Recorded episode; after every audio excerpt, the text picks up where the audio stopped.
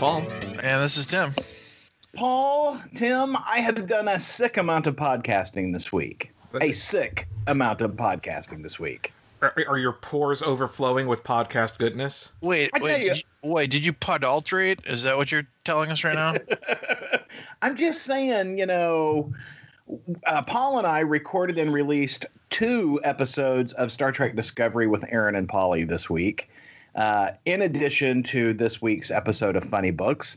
And uh, I recorded a, a fresh episode of our Star Trek uh, podcast, uh, our Star Trek role playing game podcast last night. So, I mean, it has just been Star Trek and podcasting all week long. It's crazy time here. Uh, So, are you tired of talking? Are we going to need to carry the the brunt of this conversation this week?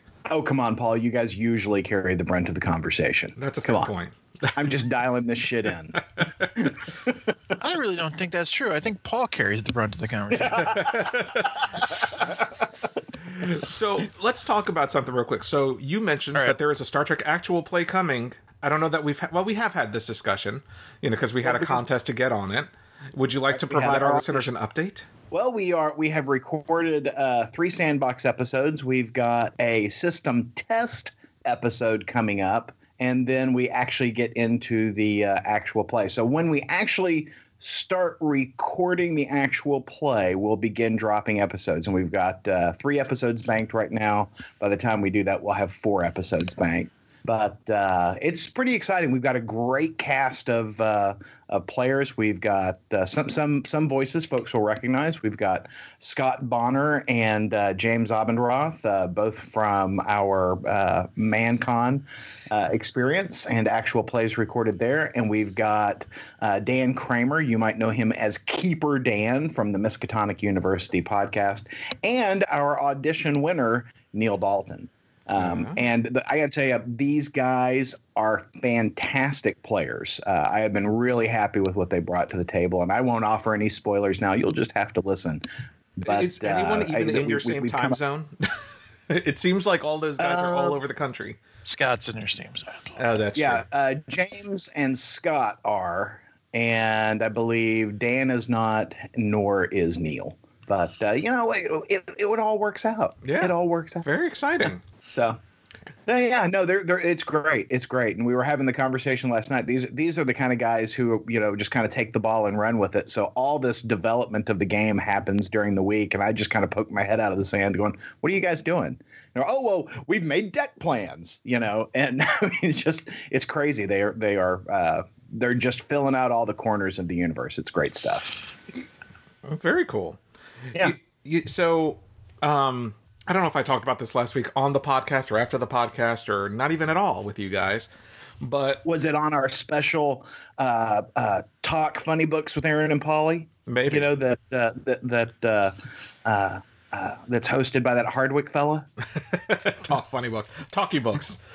um, so this week, uh, Jeepers Creepers three.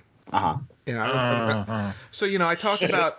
Well, I don't know if I talked about it, but there was a special Fathom event. You know, Fathom does those one night events. They do concerts and opera and classic movies and stuff like that at your local theater.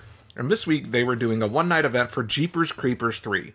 Um, the third film in the you know Jeepers Creepers series, clearly because it's Jeepers Creepers three, um, and it has been 14 years since the last one. And so uh, I went to go see it. It was it was on Wednesday night, I believe, Tuesday or Wednesday night. And you know, part of me was like, let me get my tickets early. But then I logged onto the app, and I, I was I don't know, like I'm I guess I'm turning into an old man because I'm like I don't want to pay the service charge um, for for buying the tickets online. I'll just get them at the ticket window. Uh huh. So we got there 35 minutes early. I'd like to clarify 35 minutes early. Because I wanted to make sure, I'm like, yeah, you know, we'll get there early, we'll get seats, blah, blah, you know, no big deal. It was sold out. Jeepers Creepers 3 was sold out. And so I hopped on my phone. I'm like, all right, screw it. There's another theater t- about 20 minutes away playing it. We'll be able to make it in time. They were sold out too. I don't know how this happens. For Jeepers Creepers. For Jeepers Creepers. Why does this happen? I, I got to tell you that, that that blows my mind that it had that kind of an audience on a weeknight. Not only on a weeknight, but a film that, quite frankly, I haven't even seen a trailer for. I just I found out last week this was happening. Uh, maybe every single Jeepers Creepers fan was there and saw it, but um, you know, right now, as of now, there's no DVD or Blu-ray release date that I know of. So I'm like, damn it. is this a is this a direct direct to disc release? I believe and it will be. T- okay. Um, but I, as far as I know, there's no official release date that's come out that I've seen. Um, yeah, so it was interesting that it, this damn film was sold out. It, has been a week of of interesting shopping and uh, movie going experiences for me because yesterday I got a Super NES Classic. Oh fuck you, Paul! Oh, Paul! yeah, yeah, eat me. well, so um, I did not want to go to Walmart at midnight. So what I decided is, you know what? I will get to Target at 4 a.m. They open at 8 a.m. I said if there's more than 10 people in line, I won't do it. And so I showed now, up. We, I think, I think people should know. Going to Target at 4 a.m. puts you out of bed an hour early. Is yeah, about right? 45 minutes early. Because you usually run at around five or so, right? Yeah, yeah. So I mean, yeah, about an hour earlier than I normally would get out of bed. Honestly, okay. so it's not a huge so deal for me. Yeah, it does. It's it's not as life challenging as it sounds. yeah. So it was only an hour early for me. So I got to Target, and there was only two people in line: a dad and a son. And so, you know, I, I, I was like, all right, well, I'm guaranteed to get one. I said I could go home How and go. Know- how do you know that was a dad and a son? That could have been some sort of man boy love thing. Well, they clarified for me because I asked. I ah. said, "Hey, is this your is this your uh, illegitimate child, um, or your, your love child?" Some sort of is this some sort of man boy love thing going on, or are y'all father and son? Oh, we're father and son. Oh, is okay, that how you asked, Paul? Yeah, yeah, yeah, exactly. That's how that's how the conversation went, and that wasn't the only awkward conversation because for I don't know a couple hours into the conversation, and you know you stand with people for four hours in line, you get to know them. This gentleman starts talking about uh, I don't know, somehow a cat comes up or pets come up or something like that. And they were talking about this cat. And the kid's like, yeah, yeah. And the father was like, yeah, yeah, I had to take the cat to the pound. And the kid's like, no, you didn't. You gave it to one of your friends. And the guy's like, no, I didn't. I brought it to the pound. And the kid's like, no, you gave it to one of your friends. And the father oh, says, dear. Matt, I specifically remember driving the cat to the pound. And then it hits him. He's like, wait, did your mother tell him I tell you I gave the cat to one of my friends? uh, and I got to experience that moment firsthand. Nice. the death of that kid's childhood, right there. Yeah, right there, right there. Um, but the but Target had forty six Super NES classics, and I got to be honest. By the time they opened their doors, only about twenty people in line. Um, so you may have a better chance at getting a Super NES classic than you think, um, huh. Because they, they they still had them when I left that day. Refresh my memory. How much are they? They are eighty dollars. They come with two controllers Right. and 21 games preloaded, right? Yep. Tw- uh, I think yeah, 21 or 22 games preloaded, um, and ex- you know, uh, exciting games because I wasn't originally planning on buying it, but once I saw that it had some games that I really loved, like Castlevania and Contra and Star Fox, and and games that I'm genuinely going to play, um, you know, I don't think this is something that's going to sit that I'm going to play for a week and then it's just going to catch dust. Um, I, I, think I'm genuinely going to play some of these games because I really enjoyed a lot of those and there's some longevity and replayability in a lot of them. It also has a Street Fighter game on it, which I'm excited about. The other thing is, is that most of those games, if you tried to buy them just with, for the Super Nintendo, cost more than the stupid Super Nintendo Classic. Exactly. Right. Yeah. So, uh, like, so Paul, are mm. Paul, are you prepared to stand in line for the new Commodore 64 that's coming out? I, am going to pass on that Commodore 64 Mini because it does not include the BC game. which was one of my favorite games growing up. So BC, uh-huh. based on the the, the comic strip, uh-huh. and they had a game where you were riding, where you were basically standing on a, a like a caveman carved wheel, and you could either jump over rocks or duck under trees, and that was the entire game. And I remember playing that game over and over and over on my Commodore 64. um, Karateka, no Karateka. Ugh. I mean, well, if it's if it's no karateka, it's crap. It's crap. if it's no karateka, it's crap with a K. yeah. Well, I got to tell you, you know, I, am not the gamer that, that you and Tim are, but uh, I, I, was really excited to see that there's a new Atari console coming out.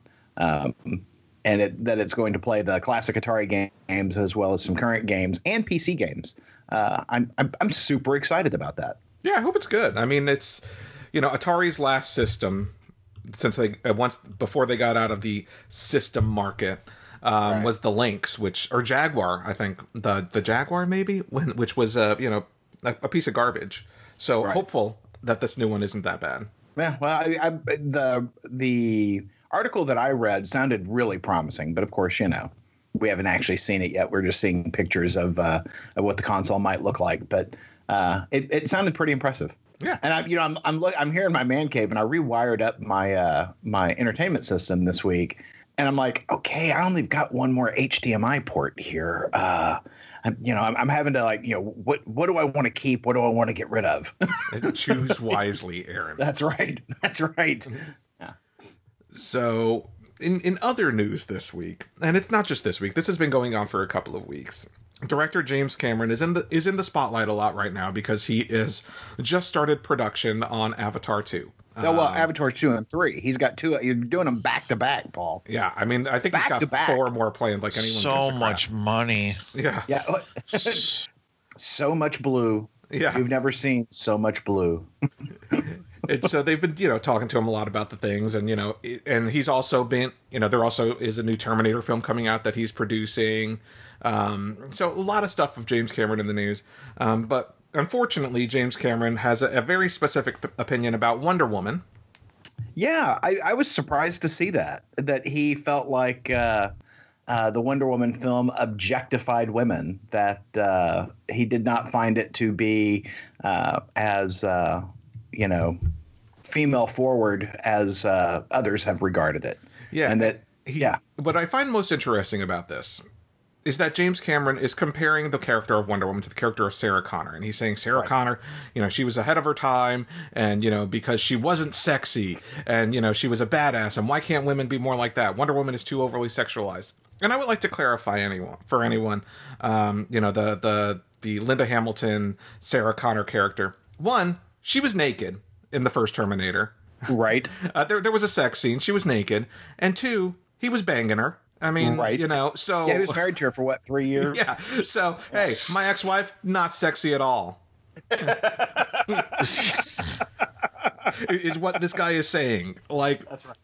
That's right. come on, dude. It, it, it's Yeah, I would- go ahead. I, I, I, I I was uh, amused that Lynda Carter came out and you know told him to step off. You know that the the the original TV Wonder Woman came out and told uh, James Cameron to leave Wonder Woman alone.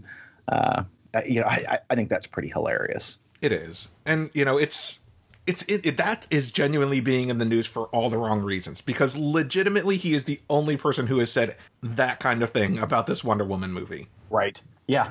Well, it just it just demonstrates how out of touch James Cameron is. I think. Yeah, but yeah, he's just know. living in his own little Michael Jackson world where uh, you know everyone thinks that his uh, everyone tells him that his poop smells like roses, um, and that Avatar Two is going to be the biggest film of all time.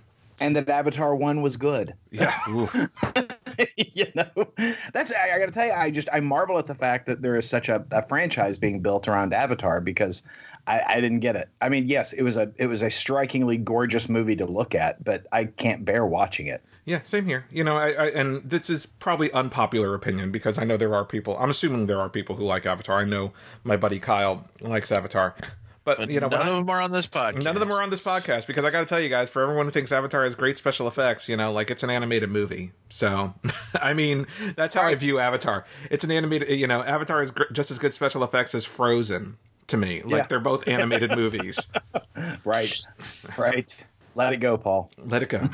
Watch Moana instead. There Um, you go.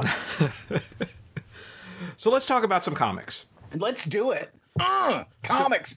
Uh.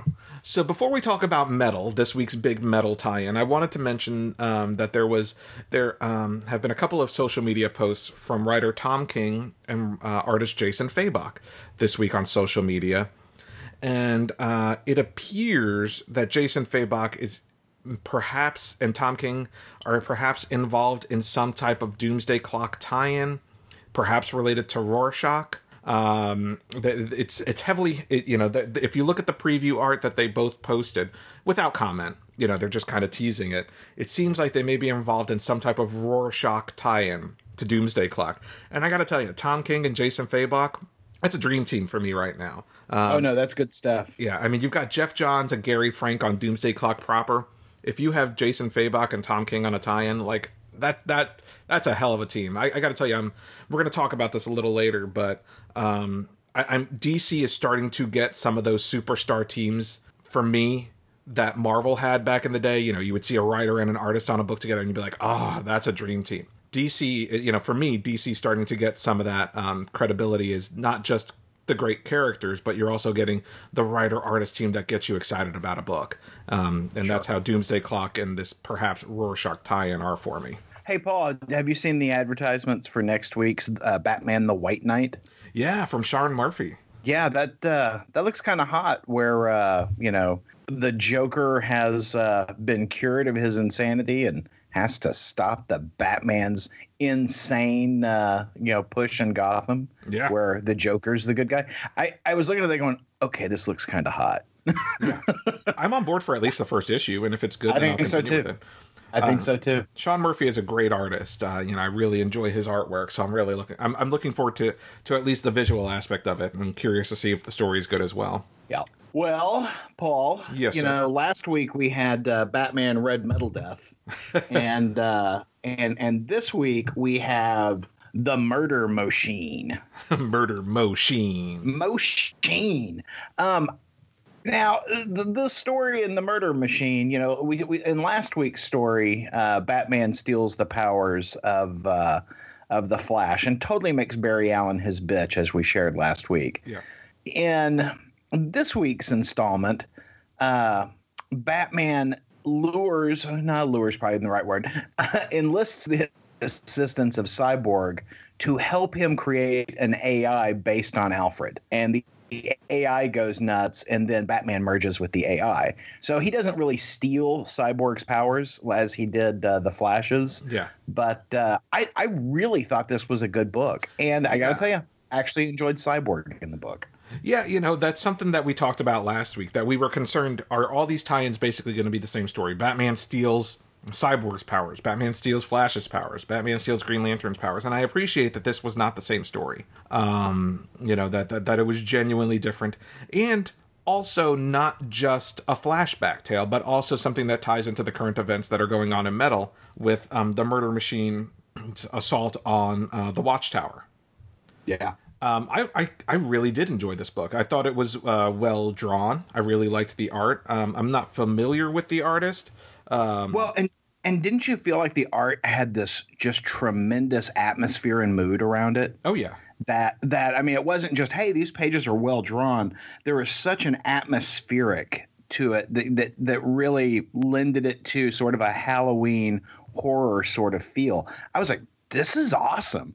And Bane begging for his life uh, when the Alfreds go after him was awesome. Yeah, that was awesome. yeah, was awesome. Yeah, I I really dug this book. I the idea of the Alfred AI and uh, I mean how creepy that is. Uh, that you know he's you know Alfred's trying to get back into the Batcave and Cyborg's like, "Do not let him in." Yeah, I mean, it it, it, it kind of reminded me of "Let the Right One In," you know that uh, that uh, vampire movie from a couple of years back. Oh yeah, uh, right. I, I really dug this book. I, I I enjoyed this book from beginning to end. I did too. Um, you know, the, the to your point, the art it's Riccardo Federici um, mm-hmm. was great. The the story by Frank Tieri and James Tynion the fourth. It's it's a good, creepy, dark story. Um, I, I, enjoyed last week's uh, Red Metal Death, um, uh-huh. but I think I liked this one actually better. I agree. I agree. Uh, this one felt a bit more tragic to me because Batman wasn't just a dick. He was trying, you know, Alfred is murdered by the Suicide Squad, and he genuinely wants to create an AI to bring back Alfred. Um, and the AI is so protective of him that overnight he kills all of the Rogues Gallery and then takes over well, Gotham. and you know cyborg says you know we our intention to you know because batman says hey cyborg i built this ai i can't get it online. Maybe you could help me right? Mm-hmm. and cyborg's thought is that yeah we'll do this because batman needs an alfred. Batman needs somebody who can patch him up and make sure he eats dinner right? That was that was cyborg's motivation and then of course you know they they they both overlook that alfred wants to protect batman Alfred wants to make sure Batman's okay. And so, you know, as as Paul stated a little bit ago, he kills everybody in Arkham Asylum. Yeah. Uh, I mean, and and I mean, takes revenge on those people who murdered Alfred. And the scene where you know Bane is like, "Hey, you don't," have, and then of course he stutters and he's like, "You don't have to kill me. I'm leaving town." You know. Yeah. And he's, uh, you know, he, he's murdered by a very polite murderer. Yeah. Um, I, I, I, loved it. I, I, this book was as creepy as all get out. My only thing that I'm that I'm having trouble with, and it's true of both Red Metal Death and this book, Paul, is it is sometimes confusing as they jump from what happened in the dark universe versus what's happening in uh, the current universe, right? Yeah. Um, and so sometimes you're like, okay, now wait, you know, because the heroes all look the same. And yeah, you know, so it's difficult to see, okay, which universe's cyborg am I seeing? Okay, he just pulled the spine out of cyborg, so I think that's probably the dark universe cyborg. yeah. so but yeah, this was. I mean, now it's super dark. And Red Metal Death was super dark. Um, you know, Murder Machine was super dark. Um, but you know, it. I, I, would I would probably object to that in a regular universe story. But since the the you know super darkness is occurring in the other universe, it's kind of like a what if or an Elseworld story. Yeah. Uh, it's absolutely welcome, and I, I am having a blast. Which is it's the nice. point of it, right? This is the negative universes, the dark multiverse, and um, you know you don't buy a book that's called Red Death or one that's called Murder Machine and expect the feel good story of the year either. Right, right. But yeah, really good stuff, guys. Well, another Batman book came out this week that we were excited about Detective Comics number 965, A Lonely Place of Living, Part 1, where we return and to the, fo- the return the focus to Tim Drake and his, uh, you know, being captive under Mr. Oz. And so we've got a story that kind of flashes back to the, the first days of Tim Drake. Uh, to see what this with this rebirth universe origin is like, because if you recall, his New Fifty Two origin was very different um, as well as modern day uh, uh, as him dealing with his escape from Mr. Oz's prison. And so, Tim, you read this book. Mm-hmm. What did you think? Um, yeah, actually, I read Action before this one, and I don't know if I don't know if that was the right call. That's what I did. Yeah, I read Action first. I believe I did too. Okay. Um, I boy, I miss me some some uh, old fifty two Tim Drake. You know. and the, the, you know the story we got here is exactly why I like that character. This is the story of how he figured out who who Batman and Nightwing were. You know the the flashbacks to that. Um, I, I okay, so here's here's here's my disconnect. All right, as far as, as far as the story goes, um, cat uh, uh Jor Jor El. Yes. Um, is is supposedly keeping an eye on his son but he has time to watch this kid in Gotham for no reason. To take notes about how this guy this this one's special. I I don't disagree that that he's special, obviously, because you know he's a Robin. He's smart enough. He, he's he's the heir to the detective throne. We'll just say, and I think that's a fair statement with how they write him. But you know, isn't he busy watching suffering? You know. Yeah. You know, I think well, we're gonna. I, I, go ahead. I was just going to say, I think time moves differently for uh, uh, Mr. Oz. Um, I, I, think that he has kind of existed outside of time and between the moments, and I think we're going to see more of that as it goes on. Because otherwise, you know, if he was, I think if he was living a, a, a straight up linear lifestyle, I think that yeah, he wouldn't have time to to watch everything he's watched. But I think he's able to to you know expand those moments, and I think we'll see some of that as as things continue. I, it, I, I guess what I would say is I did like the reveal that he it, and they did it in Detective. They did it. I think they did it better in Action, but that M- Mr. Oz is not necessarily the one pulling the strings. Mm-hmm. Yeah. Um, that he basically said, "You're as much, you know, in danger as, or I'm as much a prisoner as you are."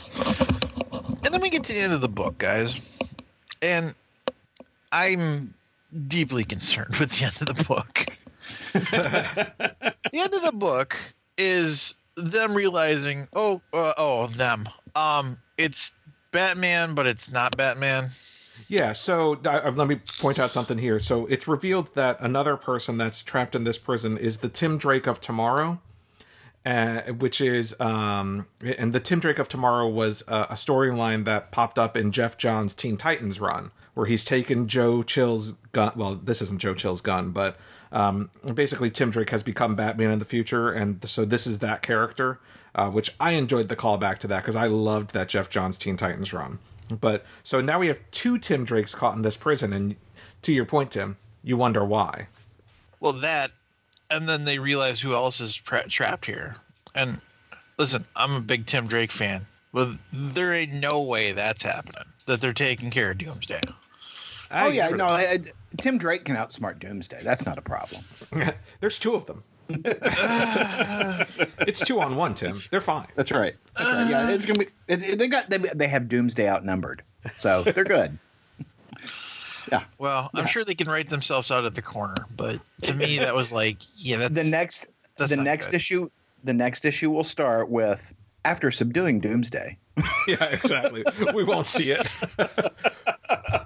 They're gonna have to space them or something. Like, I uh, I really liked this book, guys. It's a good book. I, I loved seeing the return of that. You know, it's it's the the title is a reference to the first Tim Drake storyline, A Lonely Place of Dying, um, and I really enjoyed the callbacks to that storyline. Uh, the fact that they have brought that back, that origin back versus the one that was introduced in the New Fifty Two. Um, I, I really liked that. Yeah, it was a good story. It was Agreed. a good story. I, I I rather enjoyed it. Well, Tim mentioned that this kind of has a tie-in with the Oz Effect Part Two in Action Comics number nine eighty eight, uh, written by Dan Jurgens, art by Ryan Sook. Um, you know, it was revealed at the in the last page of the previous issue that this is Jor-El, Mister Oz is Jor-El, and the first word in this book is Superman calling that guy a liar. Um, and the rest of the book, it's very exposition heavy, where Jor-El reveals what what has happened to be to lead him to become the man that he is today. And so, Aaron, what'd you think of uh, of this issue? Well, I'd like to take a break for just a moment and question something. Yes. Jor-El is a Jor-El is a scientist, right? Yeah, So shouldn't he be Doctor Oz instead of Mister Oz? he doesn't have a doctorate. They don't have. And, and and shouldn't he? If he's Doctor Oz, shouldn't we see Oprah in these pages somewhere? Somewhere. Somewhere. I mean, you know, I, I think Oprah probably Kryptonian. Um, Well, I you mean- know, she she does exhibit superhuman wealth. So well- maybe she's Batman. I don't know. Yeah. Well, it's only part two, so I mean, we're getting there. Okay. Um, I dug this book. Um, I I she uh, starts I- handing out like Phantom. Zone What- projectors and be like, "You get a Phantom Zone projector, and you get a Phantom." exactly, Tim. That's gonna my happen. yeah, Um, I after reading this book, I am I am more convinced than I was previously that this is not our Jor-El. That this is the Jor-El of another universe.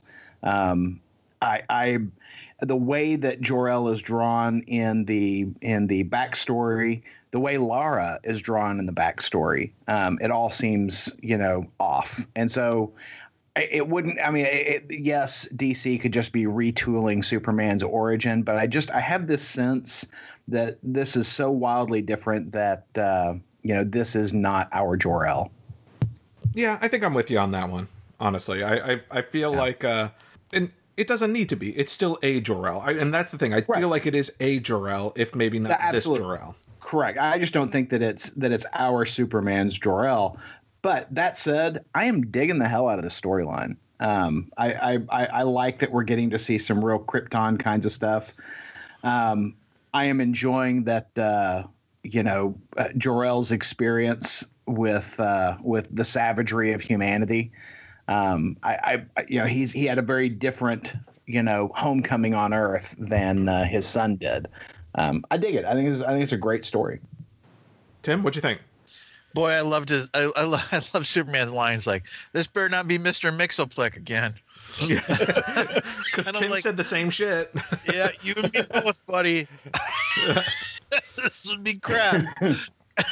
so, um, I will beat the Mix- Mixel shit out of you. yeah, yeah, it's just there. I'd have to find a wood chipper to see what I would do with this comic book if you showed up. No, I, I still don't buy it. Like it, I feel like they're suckering us, and I'm like, this this isn't Jor-El. This can't be Jor-El. But boy, does uh, you know, because it's like we're supposed to believe, in theory, right, that that he was pulled from the time stream, and his purpose was to basically take Superman out of the picture, I guess. You know, take him away. Yeah. Uh, Is that kind of what we're getting from this? I feel like um I don't know what his purpose is yet. I think he, I, I get the impression he is, was taken out of the time stream. He was, you know, effed up in the head by Mister Oz, but I don't know what his purpose is just yet.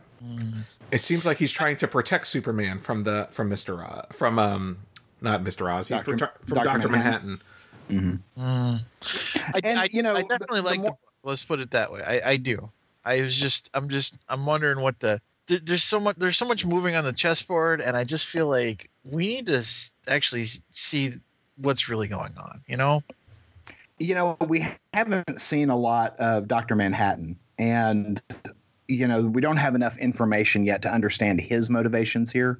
Um, and so that's that. I'm trying to figure out Dr. Manhattan's motivation, other than just, hey, I wonder what happens when you stick this over here. Yeah. I, I'm certain there's got to be there's got to be some other sort of motivation there. I'm sure, and hopefully we'll find out sooner rather than later. Yeah, I am. I am. It, it's it's getting to the point. You know what I'm saying? Yeah, well, I Yeah. think we're building up to Doomsday Clock, which is in November, so I'm assuming we'll find out all this stuff very soon. I hope so. Yeah. Well, it's awfully good stuff. It's Yeah, awfully no, good stuff. these were these both were good books. No, no doubt. Well, you know what else was a surprisingly good book? Um, What's that, Paul? I picked up Wonder Woman this week.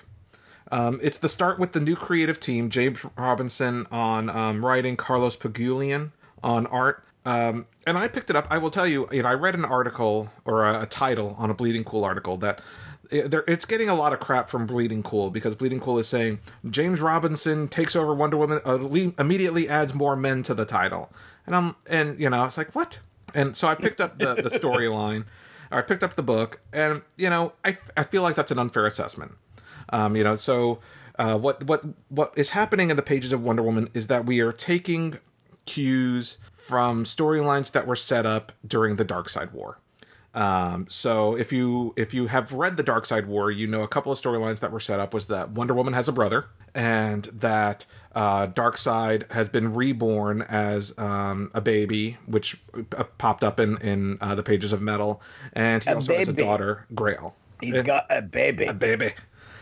And so this is Children of the Gods Part 1. And what you find out is that Grail, who is Darkseid's daughter, has been killing um, gods, old gods, you know, daughters or daughters and sons of Zeus, to take their powers and give them to baby Darkseid, who, in the pages of this anyway, which is a kind of a conflict to what's happening in Metal, is more of a, an older boy. He's aging fast. He's um, probably at this point, uh, you know, a, a preteen in in this book. And so in this book, we see that Grail, spoiler, uh, murders Hercules and uh, takes his power and gives it to to uh, you know baby Darkseid, and you get an appearance by Wonder Woman where you find out that yeah, I mean you, you get you get it, it's funny because it's it's, a, it's an appearance by Wonder Woman, but the story is focused more on Grail and her pursuit of these powers. Um, I gotta say, you know, I liked the Darkseid War, uh, and you know the appearance of Grail and and all that stuff in this book. I really enjoyed this book. I, I, I actually, uh, it's a storyline that I really like the Darkseid War, and because this is taking off of those threads, uh, I will probably stick on the storyline to see where it goes. Well, you know, I, I uh, am way behind on Wonder Woman. I got a whole stack of of uh, Wonder Woman digital comics that I, I have not read yet uh, from the Greg Rucka run, um, and I enjoyed that run. Um, and I was but was completely unaware that uh, James Robinson was coming over to the book. Yeah, I mean, I think this is, this is his first issue on the the film, as far as I know. I, I will I will check it out. Yeah. wor- So, worth- Paul- worth the read.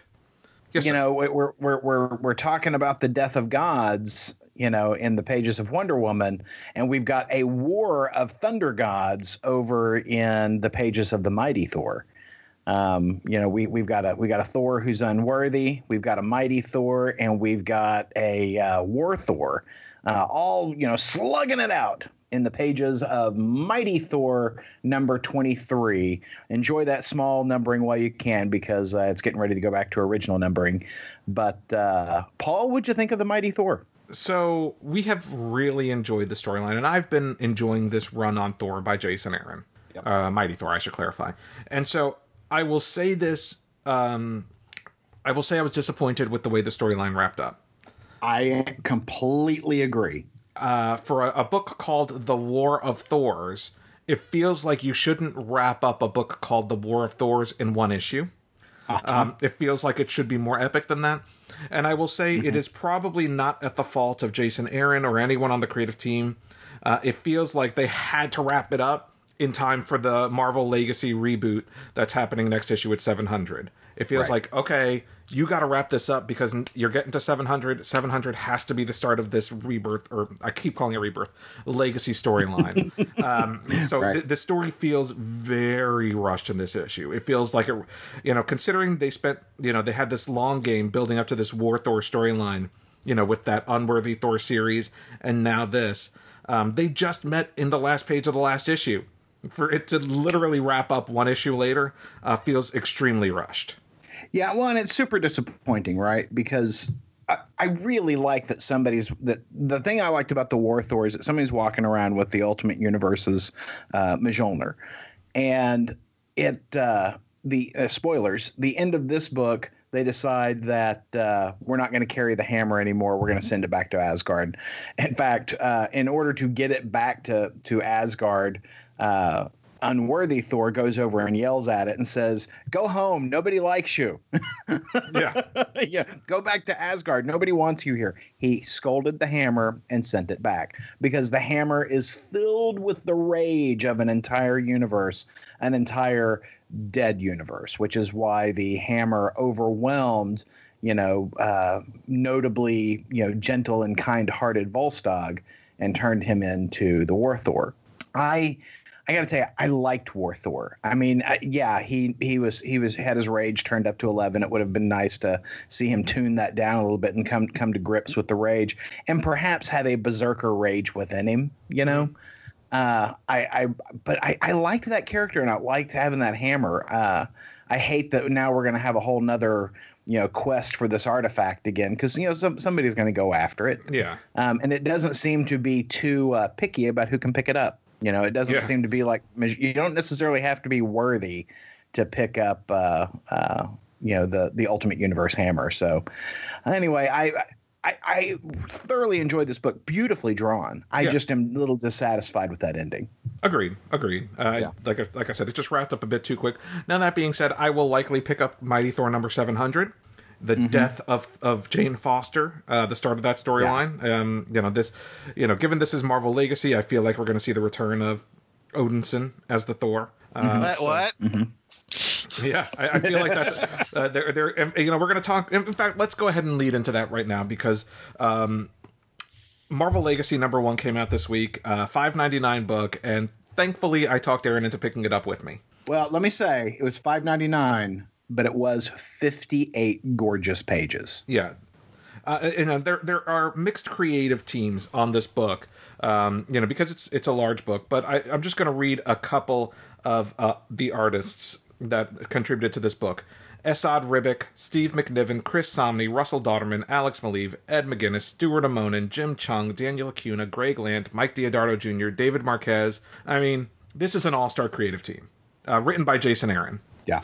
Um, it's now, a gorgeous it, book. It is a gorgeous is book, absolutely gorgeous, and it is, it, it, which makes it all the more tragic that the cover sucks so bad. You didn't like the cover. I did not like the cover. I feel like you know. Oh, I thought the cover. Go ahead. I thought the cover was great. It's, a, it's this beautiful wrap cover of uh, of uh, you, you know your your traditional you know Captain America and Thor and Daredevil. You know uh, Iron Man. I mean, it's it, it's got it's got all of your you know original sorts of characters there. Though Captain Marvel is uh, is uh, Carol Danvers Captain Marvel. I'm surprised you didn't like it. Yeah, um, you know, it, for me, it's funny because the the first, if you read it digitally, the the actual cover before you fold out is just Captain America, Hulk, and Carol Danvers, and I hate the way Captain America and Hulk are drawn. Um, but if you look at the extended cover, some of the other characters look better. But for some reason, Joe Quesada is the um, penciler on this cover. Captain America and Hulk just feel like I mean, just look like they have wrinkles all over their face. None of the other characters do. If you look at Doctor Strange, he looks like a young buck. Scarlet Witch, same. Thor a little bit, but Daredevil looks fine. Like, but for some reason, Captain America and Hulk, their faces just look like garbage to me, and that is the actual, you know, slice of cover they choose to start with. Um, so I was I was surprised that that's the piece they chose, but um, but I, I will agree with you that the inside of this art book is gorgeous. Yeah, it's a. It's, I mean, and the the the opening where you've got the uh, what do they call them? The BC Avengers. Yeah, the one million uh, BC Avengers. Yeah, uh, beating the hell out of a Celestial. That was some badass stuff. Yeah, I, I, I super super enjoyed that, and I you know I always enjoy the Celestials and the fact that the Celestials on the you know shows up in the one million BC Avengers and then also shows up in the current storyline. Uh, I, I I thought that was wild. Uh, I I got to tell you, I dug this book from from beginning to end. I enjoyed, you know, there is a, a bit of dialogue between uh, Sam Wilson and uh, you know Lady Thor, and you know he's like, yeah, you know, I'm I'm taking out my uh, my uh, Captain America togs out one, for one last time. You know, just give it give it give it one last run. She goes, oh, so this is your last day as Captain America, and he's like, yeah, you know, because you know the real deal's back in town, so uh, you know know, I'll, I'll, I'll, go back to my original clothes. And so she runs down and, and she she's just like, um, well then, you know, first there'll be there'll be smiting, and then there'll be the drinking of mead, and then the kissing of your lips. So I, I, like that uh, Lady Thor is putting the mac on uh, on uh, Sam Wilson. Yeah. But you know this. I've been out of Marvel for so long. I mean, I've been out of Marvel uh, for almost its entire line since the end of Jonathan Hickman's uh, Avengers run, right? Yeah. You know, when he did his his uh, Secret Wars. His yeah, Secret War story. And so for the most part, I've been out. I picked up the the you know odd mighty Thor from time to time, and I, I read the Visions but that's been pretty much it on, on the Marvel books. Um, Legacy is an attempt to to get back to, and if you read the the article at the end of the book by Axel Alonso, uh, publisher over at, at Marvel, he talks about what made him groove to Marvel Comics when he was a kid back in the 70s.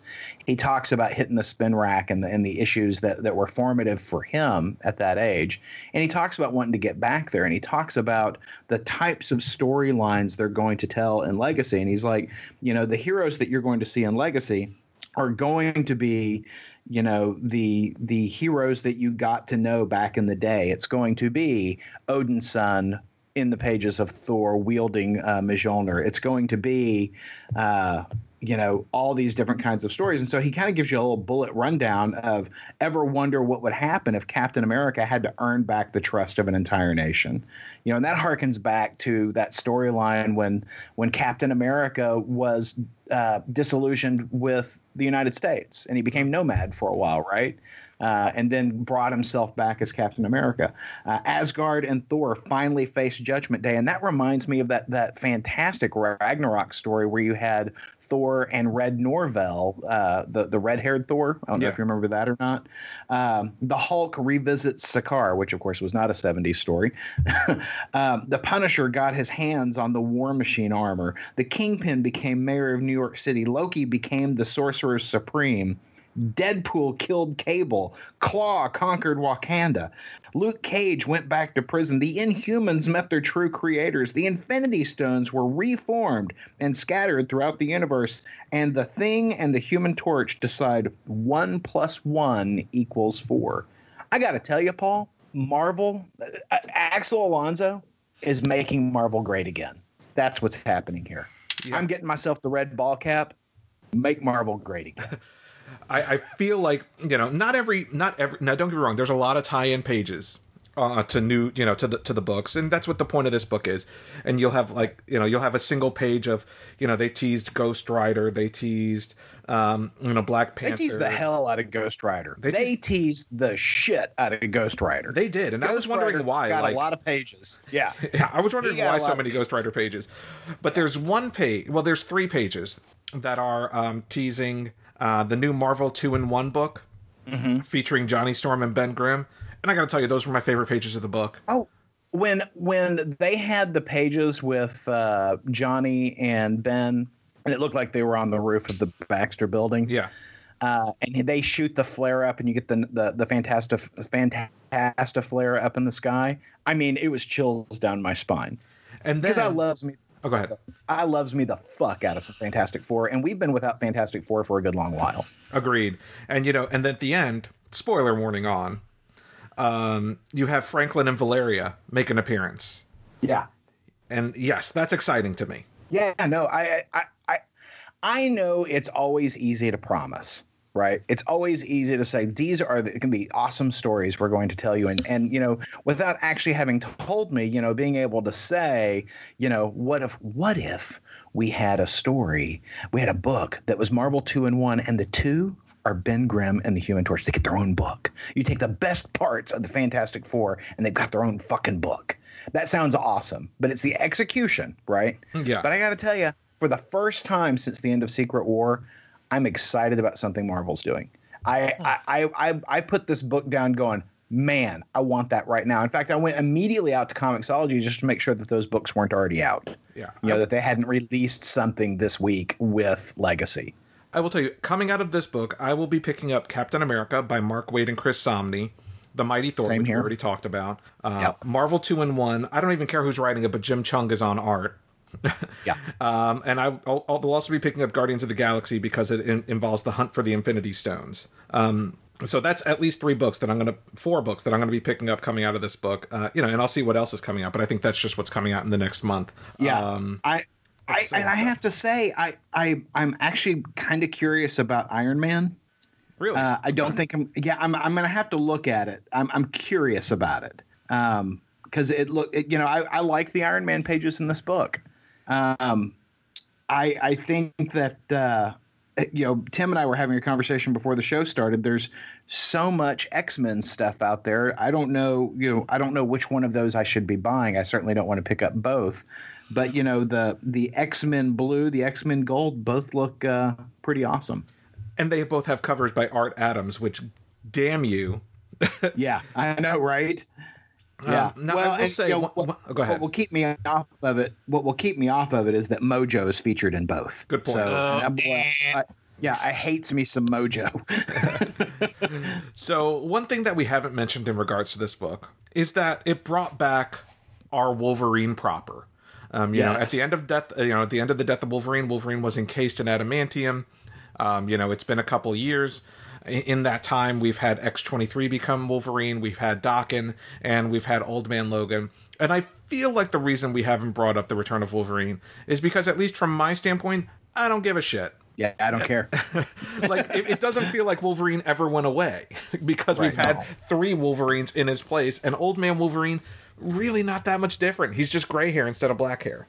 Well, and it's it's not like the Fantastic Four, where the Fantastic Four has just been gone since the end of Secret Wars, right? Yeah, Um, and you know they hadn't done that with with Wolverine because you've had all of these other Wolverine like properties. Um, but I will say that image of him holding an Infinity Stone, kind of cool. yeah, I, I which is interesting. And I'm you know there's not a Wolverine. I mean there is a Wolverine book, but I it doesn't say where that storyline is going to continue. Right. So, I do I don't need to kind of see. I do need to kind of see Wolverine light a cigar off of the Infinity Stone. You're not going to though. Yeah, because there's no smoking in D- in Marvel Comics, right? Correct. Yeah. Um, I, I will say, you know, they, they, they, that while they, they may frown on uh, enjoying a cigar in the pages of Marvel Comics, they're absolutely fine using a frost giant as an ice cooler to put your beer in. Yes, which is awesome. You know, uh, Wolverine killed uh, a, a frost giant that was making off with the Infinity Stone, and then after having carved his chest open, sticks his beer in and says, "Hey, keep that cold for me, will you?" yeah, Yeah. that that is kind of awesome. Yeah. And so while But not, that, that's okay. but no That- smoking. That's okay, but not the cigar. Okay. I, I understand your line in the sand, Marvel. Um, so while for me not quite as exciting as DC Rebirth and some of the things that that brought back, and not quite as heartfelt as that. Um, this is still very effective in, in making me excited about some of the books that Marvel's bringing out. So I will be nor, nor will they be as cheap. Yeah, agreed. And so that you know six. I got to tell you, Marvel, if you made this a two ninety nine book, you'd be dealing with bang, gangbuster sales. But at five ninety nine, I feel like that was a misstep. Yeah, and well, the only reason I bought it, Paul, was because you asked me to, right? And I'm glad you did. I'm I well, and I'm glad you did too. Uh, I I thought you know six dollars for a 58 page book. Yeah, that's probably appropriate pricing given that we generally get 22 pages for a 3.99 book. But uh, uh, it was it was a damn good read, and it made me excited. Now, at the end of this book, um, one thing that I'm interested in is they mention back. Fu- they mention Foom. Um, Friends of Old Marvel. Friends of Old Marvel. The name. Um, this was the name of a fan-filled fanzine Marvel published during the decades gone 1970s. They're bringing it back. Um, in Foom's fabulous foray into the future, you'll be able to read interviews with the creators of this fine magazine in your hands, bombastic briefings and bullpens from years gone by, a spectacular spotlight on the quintessentially cosmic Infinity trilogy, and enough insider info and creative content to make your comic curating noggin spin. Um, if it's available digitally, I'll be picking this up. I'm very interested in, in, in reading some of those things. Yeah, it was interesting to me that they said, you know, talk to your, you know, comic shop yeah. about getting a copy of it. And so I was like, hmm, I wonder if they're not going to make it digitally, which seems spectacularly short sighted. Yeah, I'm, I'm hopeful that they will. Um, I, I did check Comixology, but it's not available. So I don't know if it's just not available or, to your point, if it's just a, a, a print book only. Yeah, well, I mean, and, and, I could see that they're making it available in print only as a way to direct people to the brick and mortar, but uh, that's not going to get me going into a brick and mortar. Yeah, not no, not not just that. Yeah, yeah. So, and I mean, don't get me wrong. I I, I love me some comic shops. That's just not how I uh, you know experience my comics anymore. I go and buy toys and whatnot there, but I don't I don't buy my comics there anymore. Yeah, I'm with you. So, I'm above that. It's, no, it's, it's not that me. at all. It's it's it's it's convenience, and I just I, I don't have the space for print books anymore. No, I hear you. Yeah. So you know, I've got all those dead clowns stacked up in my closet now. I don't have the room for the long boxes. So. That's where Wayne went. he is a clown, right? And they can't convict you because, as a ginger, he has no soul. So. Well, all ne- right. So, Paul, what's coming out next week? Well, you know, we, we, we mentioned that next week we'll see the return of, um, you know, uh, well, I shouldn't say the return, another Dark Nights tie-in with Batman: The Dawnbreaker, which is the Batman slash Green Lantern, um, you know, uh, kind of uh, conglomeration, and also Batman: White Knight.